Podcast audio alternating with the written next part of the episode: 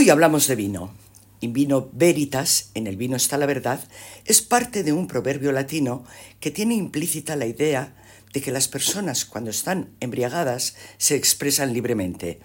La frase es autoría del escritor y naturalista del siglo I, Plinio el Viejo, aunque la frase completa es in vino veritas, in aqua sanitas, es decir, en el vino está la verdad, en el agua la salud.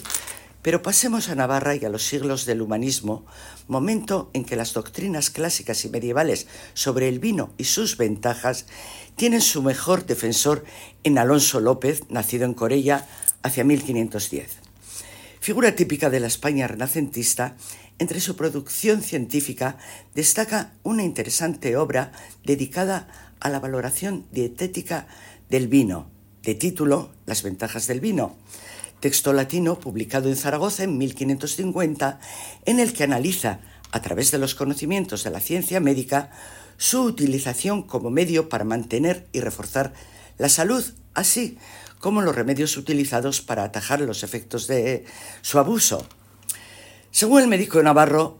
el vino merece alabanza por varias razones y dice, es aceite de vida, defensa de la salud, remedio de casi todas las enfermedades, antídoto de las malas afecciones del alma y estímulo del ingenio. A lo largo de esta obra incluye capítulos sobre los niños y la bebida, la conveniencia o no de que las mujeres beban, la bondad del vino para los que tienen fiebre o están enfermos,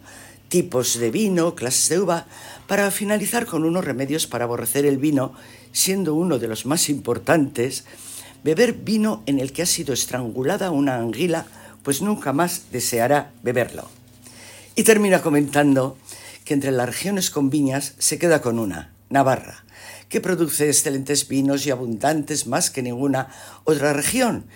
Y además, entre todos los pueblos se queda con Corella, donde el suelo, dice, es tan rico que es muy apto para producir cualquier clase de frutos, pues en ella el sol del verano no es abrasador, el frío de invierno no es horripilante, por lo cual esta región es sumamente saludable.